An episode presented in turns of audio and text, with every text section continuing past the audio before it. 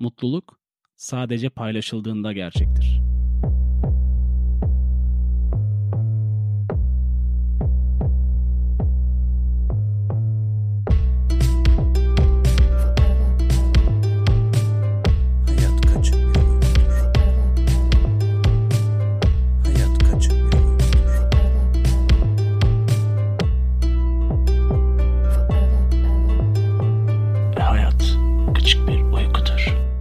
Hayat Kaçık Bir Uykudur podcast'in bir başka bölümüyle karşınızdayız. İstanbul'da ben Cihan, okyanusun diğer tarafında ise Samet var. Merhaba Samet'ciğim, nasılsın? Teşekkür ederim canım. Sen nasılsın? Ben de iyiyim. Bayağı derin bir an ile açıldı bölüm. Herhalde bu anın ve söylediklerinin açıklaması da bölümü dinledikçe sonlara doğru anlam kazanacak diye düşünüyorum değil mi? Kesinlikle öyle. Bu bölümde farklı bir karakteri ele alacağız ve belki de bazı podcast dinleyicilerinin daha önce izlemiş olduğu bir filmin de ana karakteri hatta kitabı da var bildiğin üzere. Aynen. Onun ana karakteri olan Christopher Johnson McCandless'ı konuşacağız bu bölümde. Ya bir kişinin yanında aynı zamanda bir anlayışı da konuşacağız diye düşünüyorum ben kendi adıma. Evet öyle olacak. Sonuçta bahsettiğimiz figürün artık bilinen bir figür haline geldi. Onun nasıl bir yol izlediği ve o dönemlerde yapılmayan bir şeyi tek başına yaptığı ve sonrasında da çokça yapılmış bir şey değil aslında. Neden bahsediyoruz şu anda? Neden bahsediyoruz? Into the Wild adlı filmin de baş kahramanı veya figürü olan işte bu bahsettiğimiz Christopher'ın her şeyi bırakıp aslında şeyle de biraz ünlendi yani paraları falan yakıp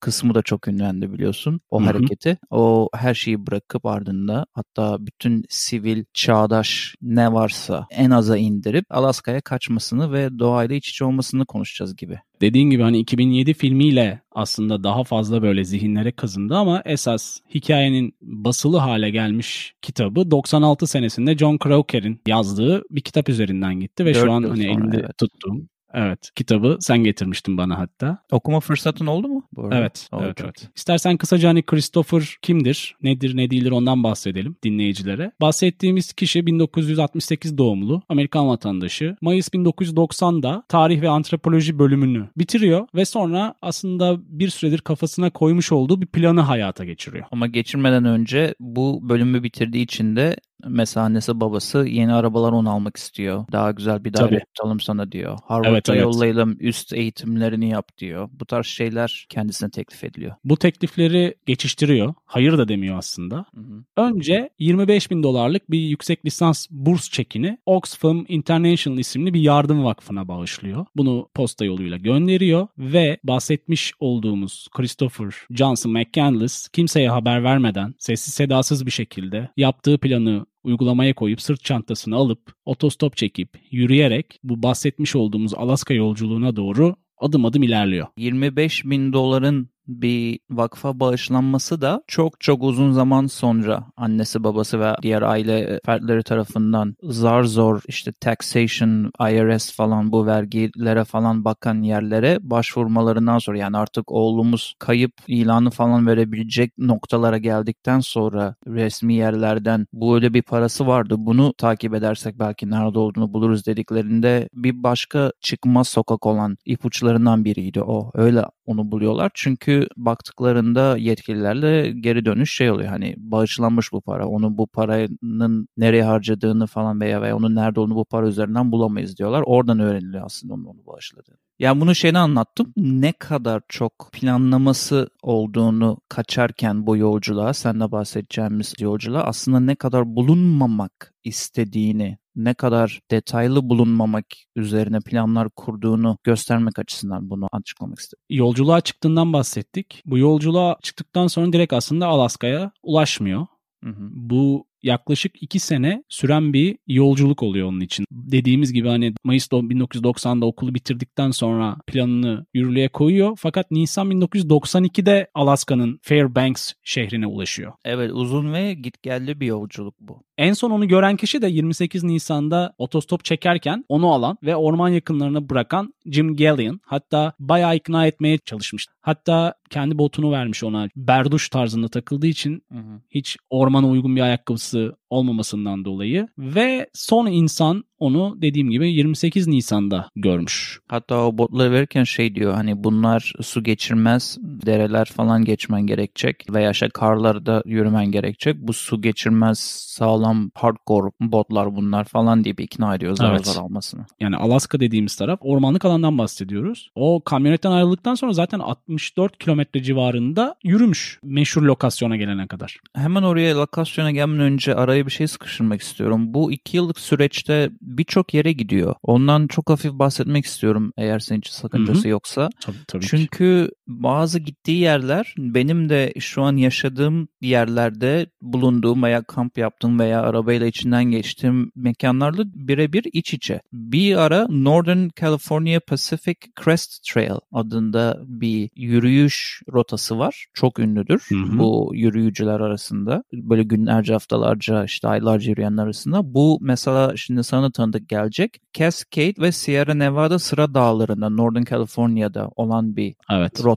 E şimdi Sierra Nevada deyince de zaten hatta önceki bölümlerde insanlar bulabilir şeyi bira bölümünde bile Sierra Nevada'dan bahsetmiştik nereden esinlendiğini ismini falan. Dolayısıyla hem filmde baktığımda o California, Oregon kısımlarında vakit geçirirken o inanılmaz görsel bir şölen var. Hem de benim Evet. böyle sık sık gitme şansım oldu. Özellikle yazın gitme şansımın olduğu yerler buralar dinleyicilerden merak olanlar varsa onu bölüm notlarına koyarız. Onu bahsetmek istedim. Bir de senin dediğin son lokasyona gelmeden önce yine bu macera dolu gitgelleri arasında burası da çok ilginç. Yani şu an bunun yapılabileceğini zannetmiyorum ama 90'larda mümkünmüş demek ki. Kayakla Grand Canyon oradan all the way down en aşağıya Gulf of Mexico'ya kadar inip bir tane barajın altından böyle kafasını eğerek inip sınırı geçip Meksika'ya varıyor. Yani bu çok ilginç gitgelleri var onun burada. Hatta orada Meksika'da pişman olup o rotasından kendini bulmaya çalıştığı için bu süreçte tabii nereye gittiğini o da çok bilmiyor. Hı hı. Bir sahnesi var onun hatta filmde de. Bu yürüyor direkt geri dönüyor arabayla giriş yaptığın sınıra ve orada bir polis veya işte sınır görevlisiyle konuşurken hani senin bir ID'in yok, pasportun yok, bir şeyin yok. Böyle direkt alamam seni içeri falan filan diye adam anlatırken bekle burada ben bir çaresini bulurum diye adam dönüp gidiyor. O sırada da o sınırdan geçen yük taşıyan trenlerden birini görüp çaktırmadan içine kaçak girip yine Amerika'nın içine girmiş oluyor Los Angeles taraflarına doğru trenle. İnanılmaz gitgelleri var onun o son dediğin lokasyona. Gitmeden önce böyle kocaman ara bir hikaye vermek istedim kafada hı. şekillenmesi için ne kadar çok aşağı yukarı south north işte kuzey Bayağı dolaşmış. bayağı bir dolaşmış. Bu süreçte hep aklında bir Alaska var onun. Hep diyor Evet. işte insanlara Alaska diyor. The Great Adventure of Alaska diyor. Ve sonunda dediğin gibi o botları alıyor o elemandan ve belli bir süre yürüdükten sonra dediğin gibi o destinasyona varıyor. Ufak bir not vereyim. Podcast dinleyicileri belki bilmiyorlardır. Sınırda onu memurun ülkeye sokmamasının sebebi kimliğinin olmaması. Çünkü kimliğini ve her şeyini yakmış olmasından dolayı cüzdanında bulunan. Ondan dolayı herhangi bir dokümanı yok. Kendini kanıtlayabilecek. Şimdi tekrar Alaska'ya dönersek lokasyon demişken otobüsten bahsediyorum aslında hani o meşhur otobüsten. O noktaya gelene kadar 64 kilometre yürümüş. Gerçekten hatırı sayılır bir mesafe. Şimdi sırt çantasında ne vardı diye soracak olursak 4,5 kilo pirinç, yarı otomatik bir tüfek, yerel bitki türleriyle ilgili birkaç kitap Hı. ve bir kısım kamp ekipmanıyla beraber bu yolculuğuna çıkmış. Bahsettiklerin arasında bitkilerin bilgisini veren kitap da bölüm sonunda çok önemli bir yer edinecek diyebiliriz herhalde. Evet edinilecek. Zaten senaryonun şekillenmesini falan sağlamış. Hayat senaryosunun. İşin enteresan tarafı ihtiyacı olacağını da bilmiş yani. Bayağı serüven sonucunda bu yola çıktığı için düşünmüş bütün detaylarını gibi duruyor. Ne yemiş ne içmiş Samet orada. Hani 4,5 kilogram pirinç dediğin aslında kaldığı süreyi göz önüne aldığın zaman hiçbir şey. Yarı otomatik silahı orada çok önemli bir yer ediniyor. Çünkü çoğu zaman sincap ve kirpiden oluşuyor diyeti. Zaman zaman daha büyük hayvanlar veya kuş falan da bulabilmiş. Ama genellikle Hatta şey de vardı onun. O dediğin ekipmanlar arasında çok profesyonel olmasa da böyle şey gibi ağı olan çubuk gibi bir şey de vardı onun balık tutabilmek için derelerde. Zaman zaman Hı hı. onu da yapmış. Ama genel olarak sorarsan çok böyle profesyonel olmadığı için hardcore survival ortamda aslında calorie deficit dedikleri yetersiz kalori sendromuna maruz kalıyor. Hani bu yediği ufak sincaplar falan yeterli olmuyor tabii sağlığını koruyabilmek için. Günlerinin nasıl geçtiğiyle alakalı hep kısa notlar almış ve toplamda da 112 not varmış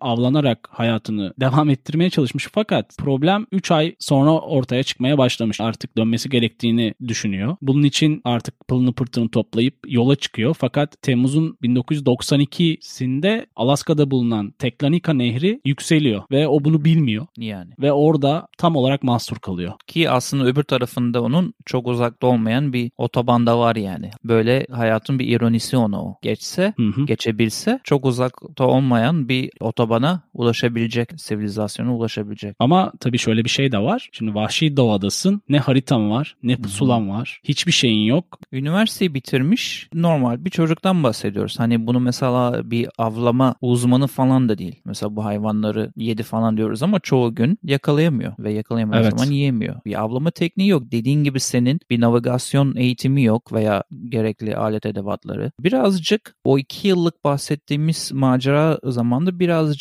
bir çiftçiden eskiden doğada çok avlamaya giden bir çiftçiden bazı böyle şeyler edinmiş, ipucu edinmiş. Bir şeyi vurursa etini ne kadar sürede nasıl sıyırıp nasıl pişirip nasıl koruyabilir böceklenmeden önce falan. Böyle çok hafif sığ bir bilgisi var. Onları da zaten bu dediğin not defterlerine eklemiş öğrendikçe gitmeden önce Alaska'ya. Ama baktığımızda iki yönlü bakmak için söylüyorum bunu. Çünkü her konuda böyle şey yapmaya çalışıyorum. Biz burada bu çocuğa hayranız. Çok güzel bir şey yapmış. Herkes yapsın diye anlatmıyoruz. Burada sadece basitçe birinin hayatını paylaşıyoruz. Ölümsüzleştiriyoruz aslında podcast'te kaydederek. Çünkü New York Times'a yayınlandığında mesela bir yazar tarafından çocuğun hikayesi özellikle sonu, sonuyla ilgili tartışmalar vardı çünkü nasıl bittiğine dair. Orada mesela eleman diyor ki yazar ben diyor çok iki taraflı tepkiler aldım. Bazıları teşekkür ederiz iyi ki bunu yazdın böyle bir şey olduğunu biliyoruz böyle bir şey yaşanmış onur ettin demiş. Bazıları da ya tamamen kafasını kaçırmış veya belki de intihara meyilli veya belki de ne yaptığını bilmeyen veya ergenlik şeyinden çıkamayan gibi böyle sığ ve tepkisel yorumlar almış. O da yani diyor iki tarafı da çok net gördüm bu çocuk hakkında ne düşünüldüğünü. O tabii dinleyenlerin kararına kalmış bir şey. Oturup dinlersin Evet. dersin ki ya saçmalığın daniskası Alaska'ya mı gidilir? Alaska'da zaten ayıdan geçilmiyor bu arada. Hani bayağı tehlikeli orada yaşamak. Onun yaşadığı yerde. Büyük hayvanlar anlamında söylüyorum. Ya da bazı der ki ya bayağı materyalist dünyadan kendini iyi sıyırmış helal olsun. Bir tek bu hayatta kalma tekniklerini daha iyi öğrenseymiş daha iyi olurmuş diyebilirsin herhalde. Benzer perspektif ekşi sözlükte de var bu arada. Podcast dinleyicileri girip okuyabilirler. Evet yani iki uç var gibi diyebiliriz. Orada da görebiliyoruz benzer yorumları diyorsun. Evet evet evet kesinlikle. Şimdi o kadar umutsuz bir hale düşmüş ki çünkü nehir yükselince avlanamıyor da Hı hı. aç kalıyor ve bir noktada da yaralanıyor. İyice umutsuzlaştığı zaman etrafa notlar bırakmaya başlamış. Bunlardan birini ve en dikkat çekiciyi o kadar çaresiz ki onu paylaşmak istiyorum. Evet ben bilmiyorum bunları çünkü o yüzden dinliyorum. Dikkat, muhtemel ziyaretçiler. SOS, yardımınıza ihtiyacım var. Yaralıyım, ölmek üzereyim ve buradan çıkmak için yeterince gücüm kalmadı. Tek başımayım ve bu bir şaka değil. Tanrı aşkına beni kurtarın. Yakınlarda meyve topluyorum ve bu akşam dönmeliyim. Teşekkür ederim. Chris McCandless, Ağustos soru işareti. Çarpıcı, bayağı çarpıcı bir not bırakmış arkada. Ve notun sonuna yazdığı kendi ismi ki biliyorsun ki sen de aslında bu yolculuğa çıktığında kendine bir takma isim. Alexander Supertramp olarak kendini aslında hep tanıtıyor. Fakat burada insan psikolojisinin geldiği noktayı da görebilirsin. Alexander Supertramp yazmıyor. Chris McCandless yazıyor. Evet orada gerçeğe dönüş, gerçeğin ya- veya yüzüne vurulması veya artık pişmanlık mı artık ne geçiyorsa aklından o noktada demek ki o bahsettiği yarattığı kişilikten de sıyrılıp bir anda kendine dönmüş oluyor yıllar sonra. Çünkü dediğimiz gibi bir ara bölümde hiç kimlik kullanmayan bir macerası Evet. var o iki yıl boyunca. Ya gerçek kimliğinden bahsediyorum. Hep Supertramp kimliğini kullanıyor. Ve Alex diyor her tanıştığına benim adım Alex diyor. Peki şeyi gördün mü? Bu bulunduktan bir süre sonra o bahsettiğimiz otobüsün içinde henüz işlenmemiş fotoğraf Poz halinde. Onlardan bir tanesini işlediklerinde o bahsettiğimiz otobüsün önünde kendi resmini selfie de diyebiliriz herhalde. Belki de zamanın ilk selfielerindendir. Öyle bir Vlog şey selfie. çıkmış. Evet. Onun resmini koyalım siteye ya. O filmin sonunda da o resim çıkıyor hatta. Çok böyle güldüğü, kendini çektiği, otobüsü arkada görebildiğin bir resim o. Not bırakmış dedin ya aslında o da bir anlamda değişik bir şey bırakmış oldu. Yani fotoğraf formunda da bir şey bırakmış geriye. Artık yolun sonuna gelen kısmı da istersen podcast dinleyicileriyle paylaşalım. Şimdi geriye baktığımızda 4 aylık bir Alaska serüveni var Chris'in ve yaptığı en büyük hatayı yapıyor aslında bu bahsettiğimiz nehir yükseliyor, avlanamıyor, aç kalıyor, yaralanıyor derken iyice bitap bir hale geliyor ve o bölümün başlarında bahsettiğimiz o bitki türleriyle olan kitaptan işte bakıp benzetip okuyup etraftan bitki toplamaya başlıyor ve ne yazık ki bir tanesi zehirli bir bitki tohumu. Zehirli bitki tohumu da bilimsel alanda hep tartışılmış. Gerçekten zehirli mi değil mi diye. Tam böyle araştırma konusunda hatta onun bölümünden sonra da biraz tartışılmış. Bilmiyorum onu biliyor muydun? Bazıları demiş ya aslında o zehirli değil. Hmm. Onu yiyince bir şey olmuyor. Bazıları demiş hayır biz laboratuvarda testler yaptık. Bir tane alkadin gibi bir şey varmış içinde o zehirliymiş. Zehirli değil de daha doğrusu seni belli organlarını paralize edip yememeye itiyormuş. Sonra starvation işte açlık başlıyormuş falan. Böyle bir sürü bir iki yıl süren böyle bilimsel makale tartışmaları var yani bilim adamları arasında. Sonunda Yine ikiye bölmüş yani. Aynen. Ama bu sefer de for the greater good diyoruz. Yani iyi bir şey vesile olmuş buradaki bölüme. Sonunda buluyorlar abi. Yani sonunda gerçekten o senin bahsettiğin kritik karar. Hı hı. Yani bu meyveleri çaresizlikten yeme kararı onun. Pound olarak sanırım 70 pound'a kadar falan mı düşüyordu? Yani kilo olarak bayağı düşmüyor mu? Cansız bedenini bulduklarında 30 kilogram civarındaymış. Normalde de yapılı olmasa da gayet formunda bir uzun boylu, güzel ortalama bir yapıya sahip bir bedeni var yani başlarda bu maceraya başlarken. Evet yani o sonunda öyle bulmuş oluyorlar. Çünkü bir poşetin içinde bulmuşlar zaten toplanmış büyük sayıda meyvesini zaten başucunda. Hı hı. Yani günlüğündeki son not zaten 12 Ağustos tarihindeymiş. Zar zor yazdığı şey harikulade böğürtlenler. Onu bilmiyordum bak. Ben şeyi filmde gördüm. Zaten açılışta açıklayacağız dediğimizde oydu. Zar zor yazdığı böyle bir kitabın ara satırlarına e, orada happiness is real when shared yazıyor. Yani Türkçe'de de o senin açılışta söylediğin mutluluk paylaşınca gerçektir. Ben onun öbürünü bilmiyordum ama. O da bilmiyordu. Çünkü o sana bahsetmem o bilimsel soru işaretlerinin sebebi de çünkü başta demiştik hani bitkileri anlatan kitap da var elinde. Böyle Evet. bir rehber gibi bir şey de var elinde ama maalesef çok tartışılan bir şey yediği için bir de defterde bulunan zararsız bir bitkiyle neredeyse birebir aynıymış bu yediğinin görünüşü. Dolayısıyla yanlış teşhis ettiğini düşünüyorlar. Bir nevi sonunu hazırlamış oldu o harikulade böğürtlenler. En son yazdığı bir cümle var böyle şey gibi artık son temenni gibi. Onu da söyleyeyim istersen. Hı hı. Mutlu bir hayat yaşadım ve bu yüzden Tanrı'ya müteşekkirim. Hoşça kalın. Tanrı hepinizi kutsasın yazıp 6 Eylül 1992'de cansız bedeni bir avcı tarafından bulunuyor. Ve bulunduğunda biraz önce söylediğim gibi 30 kilogrammış. Tahmini olarak da bir iki hafta önce de hayatını kaybettiği düşünülüyor. Yani Ağustos'un sonlarına doğru. Evet öyle bir şey yazması zaten hani kendi sonunu da farkında olduğunu veya beklediğini gösteriyor bize. Bir illüzyon, bir delusion ya da kendini kandıran gerçekten uzaklaşma evresinde değilmiş. Aslında farkındaymış nereye doğru gittiğini. Artık hani umutlarının tükendiği o noktada hayatının da sona ermek üzere olduğunu hissetmiş. Çünkü inanılmaz bir kilo kaybı neticesinde hayatını kaybetmiş. Chris'in yapmaya çalıştığı şey toplumdan uzaklaşma ve bunu da bir noktaya kadar başarmış gözüküyor. Ama gel gör ki 3 ay sonra artık dönmeliyim deyip bunu başaramamış. Bölümü kapatmadan önce şunu da anlatalım ama şimdi durup dururken her şey yolunda giderken kafası atıp da kaçan bir çocuk değil bu. Ailevi olarak da çocukluktan gelen bir sürü sorunla da karşılaşmış. Bilmiyorum ne kadar derine girmek şu an mantıklı ama bakmak isteyenler daha derine bakarlar. Dediğin gibi kitabı var. Filmde bahsediliyor bundan. işte otobiyografisini okuyabilirler falan. Orada babayla anne arasında sıkıntılar. Hatta bir ara çocukken bir Kaliforniya'ya diğer akrabalarını ziyarete gitmiş. Bir yaz boyunca bir yazlık seyahate çıkıyor. Akrabalarını ziyarete daha hani bütün bunlar başlamadan önce sanırım lisedeyken. Orada bazı akrabalarından hatta annesiyle babasının tanışıp evlenme veya evlenmeme diyeyim veya çocuk yapma bütün hikayelerin yalan olduğunu falan da bulmuş. Daha derine kazdıkça daha fazla yalanlar bulmuş annesi babasıyla ilgili.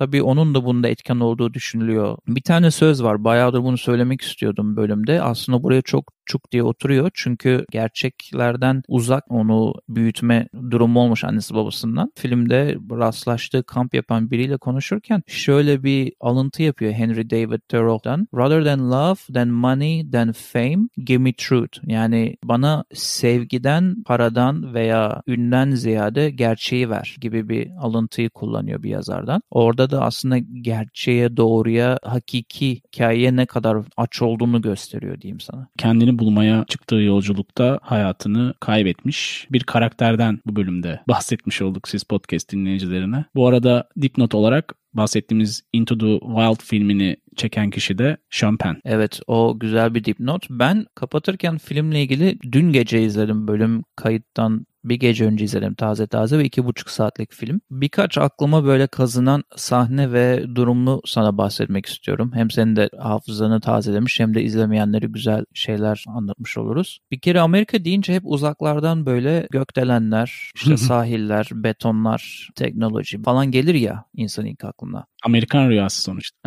Aynen. Ama bu filme baktığınızda inanılmaz bir doğa şöleni ve Amerika'nın çok televizyonlarda veya işte turist promosyonlarında görünmeyen yüzünü göreceksiniz. İnanılmaz güzel ve her ülkenin olduğu gibi kendine has güzel doğa güzelliklerini görebilirsiniz. Onu söylemek istiyorum çünkü izlerken çok keyif aldım o kısmından filmin. Bürokrasiyle ilgili doğayla iç içe olmamız için bürokrasiyle ilgili çarpıcı bir sahne vardı. Bir dediğimiz Grand Canyon'da nehirden aşağı gitmek istediğini önce yasal yoldan izin almak istiyor. Çünkü izin yok orada kafana göre tarihi bir yerden hani nehirden inmek. Bir adam şey diyor waiting liste bekleme listesinin adını yazdır. Sana lisans çıkaracağız diyor. Tarihe bakıyor defterde. 91-92'den bahsediyoruz burada. Ve 2007'de ilk açık tarihi görüyor. Ve şey diyor adama. Bu 15 yıl yazıyor burada. Benim nehirde gezmem için 15 yıl mı beklemem gerekiyor diyor. Adam da evet diyor. Bu da bürokrasinin doğayla iç içe olmak için bürokrasinin ne kadar anlamsız ve zorlayıcı olduğunu gösteren kafama kazınan bir sahneydi. Hoşuma gitti oraya vurgu yapması filmde. Son çok kısa bir şey söyleyeceğim. Los Angeles'a döndüğünde Meksika'dan çok kısa da olsa bir fast food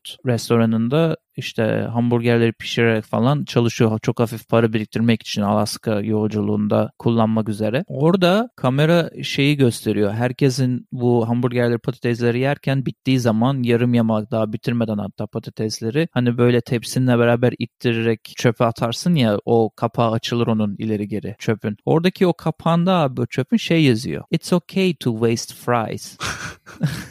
yani patates kızartmalarını haram etmek veya harcamak okeydir. Sorun yok gibi. Ters psikoloji mi diyorsun? Ters psikoloji de değil de böyle gönlün rahat etsin. Merak etme. Ha, herkes yapıyor. Sen niye yapmayacaksın ama? Aynen aynen. Yani o çok iyiydi ya o sahnede. O da böyle benim aklıma kazındı. Bir de senin kesin ne öneriyoruz kısmında önereceğini tahmin ettiğim müzikleri de çok iyiydi filmin diyerek burada kapatıyorum.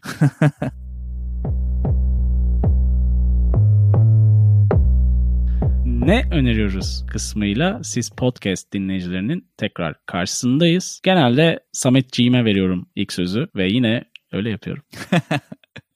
tamam öyle yapalım. Şimdi sen büyük ihtimalle filmin soundtracklerinden bir şarkı patlatacaksın diye bir beklenti için olduğum için onu yapmayacağım. Çünkü şimdiye kadar hiç pişti olmadık seninle. Evet. Onu yapmak istediğim halde kendimi tutup yapmayacağım. Onun yerine Yine bu materyalist duruma çok güzel bir baş kaldırı olan bir şarkıyı önermek istiyorum. Steven Wilson'dan Personal Shopper adlı şarkıyı HKBU dinlencesi Spotify'daki listemize ve YouTube'a da ekleriz. Burada da böyle ne kadar çok alışverişi programlandığımız aslında gerçekten gereği olmayan ve ihtiyacımız olmayan şeyleri almaya programlanıp yaşadığımızla ilgili bir şarkı bu. Bence film ve konu ve kişiyle paralel olduğunu düşündüğüm için onu önermek istedim. Bir de öneriden ziyade bir ilk yapayım diyorum. İngilizce filmin açılışında ekrana gelen Lord Byron'dan bir tane paragrafı okuyacağım öneri olarak. There's a pleasure in the pathless woods. There's a rapture on the lonely shore. There is society where none intrudes. By the deep sea and music in its roar. I love not the man less, but the nature more. Mutluluk uçsuz bucaksız ormanlardadır. Bomboş, sahillerdeki coşkudadır. İnsan elinin değmediği bir yerdedir. Denizin diplerinde ve gürlemesindedir. İnsanları severim ama doğayı daha çok severim. Lord Byron. Buyur canım sahne senin. Şimdi tahmin ettiğin şey doğru fakat ben alternatifler yazmıştım. Bu bahsetmiş olduğum piştisel durumlara kalmamak için ama hiç gerek kalmadı. Direkt ikisini de podcast dinleyicileri ve seninle paylaşayım. Filmin müziklerini Eddie Vedder yapmıştı. Benim ukuleleyle başlayan yolculuğum bir nevi bu filmle de başlamış oldu. Hmm. Vedder, Society ve Rise şarkılarını podcast playlistimize ekleyelim. Evet Society benim beğendiğimde sana pişti oluruz dediğim Society'ydi. uzun olmayan ve gerçekten böyle alıp götürüp başka yerlerde dolaşmanızı sağlayan şarkılar. Bir diğer önerim ise bu filmin de bir nevi bir kaçış filmi olması sebebiyle herkesin hafızasını da tazelemek için onu önereceğim. The Truman Show. Ha, bu film evet. Jim Carrey ile beraber zıplamış bir film. Hı hı. Hafıza tazelemek için bunu öneriyorum. Jim Carrey ile ilgili filmlerimiz ikimizin aslında Jim Carrey hayranlığının böyle genele baktığında podcast'te görünüyor herhalde. Eternal Sunshine of the Spotless Mind, Yes Man ve The Truman Show derken yakında herhalde bir Jim Carrey bölümü de gelecek gibi bir şey. Evet biz aynı kişi miyiz acaba?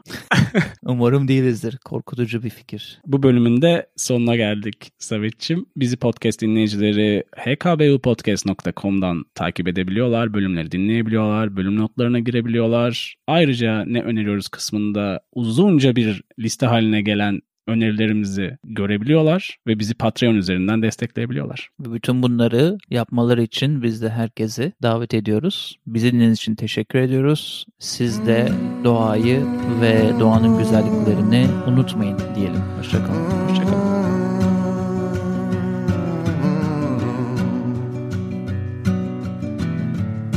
İt's a mystery to me.